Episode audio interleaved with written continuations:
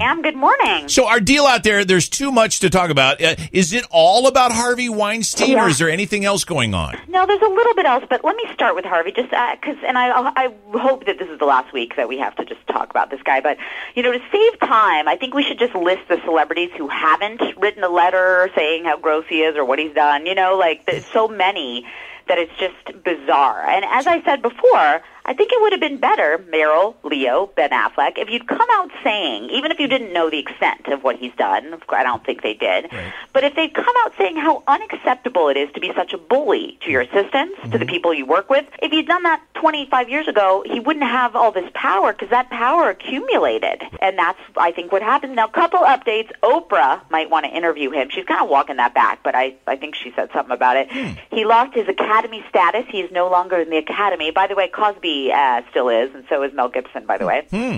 And uh, his brother Bob is sickened by his behavior. Reportedly said he doesn't even think that Harvey gets it. Like he he kind of implied he's sort of a sociopath. He didn't say that, but he kind of is saying like I don't even get the problem, you know? Hmm. right, right. Which is really oh he's going to get it. But in less gross news to, to end on something two actually cool things. Yeah. John Hamm, my husband, is now possibly dating Dakota Johnson from Fifty Shades of Grey. You know? Wow. the daughter of Melanie Griffith.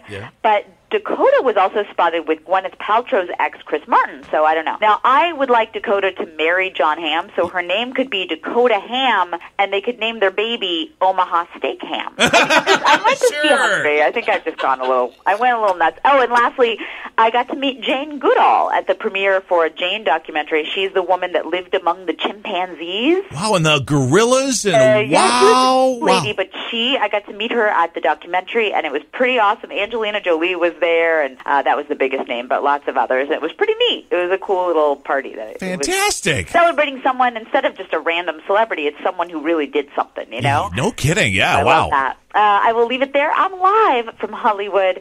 I'm Cecily Nobler.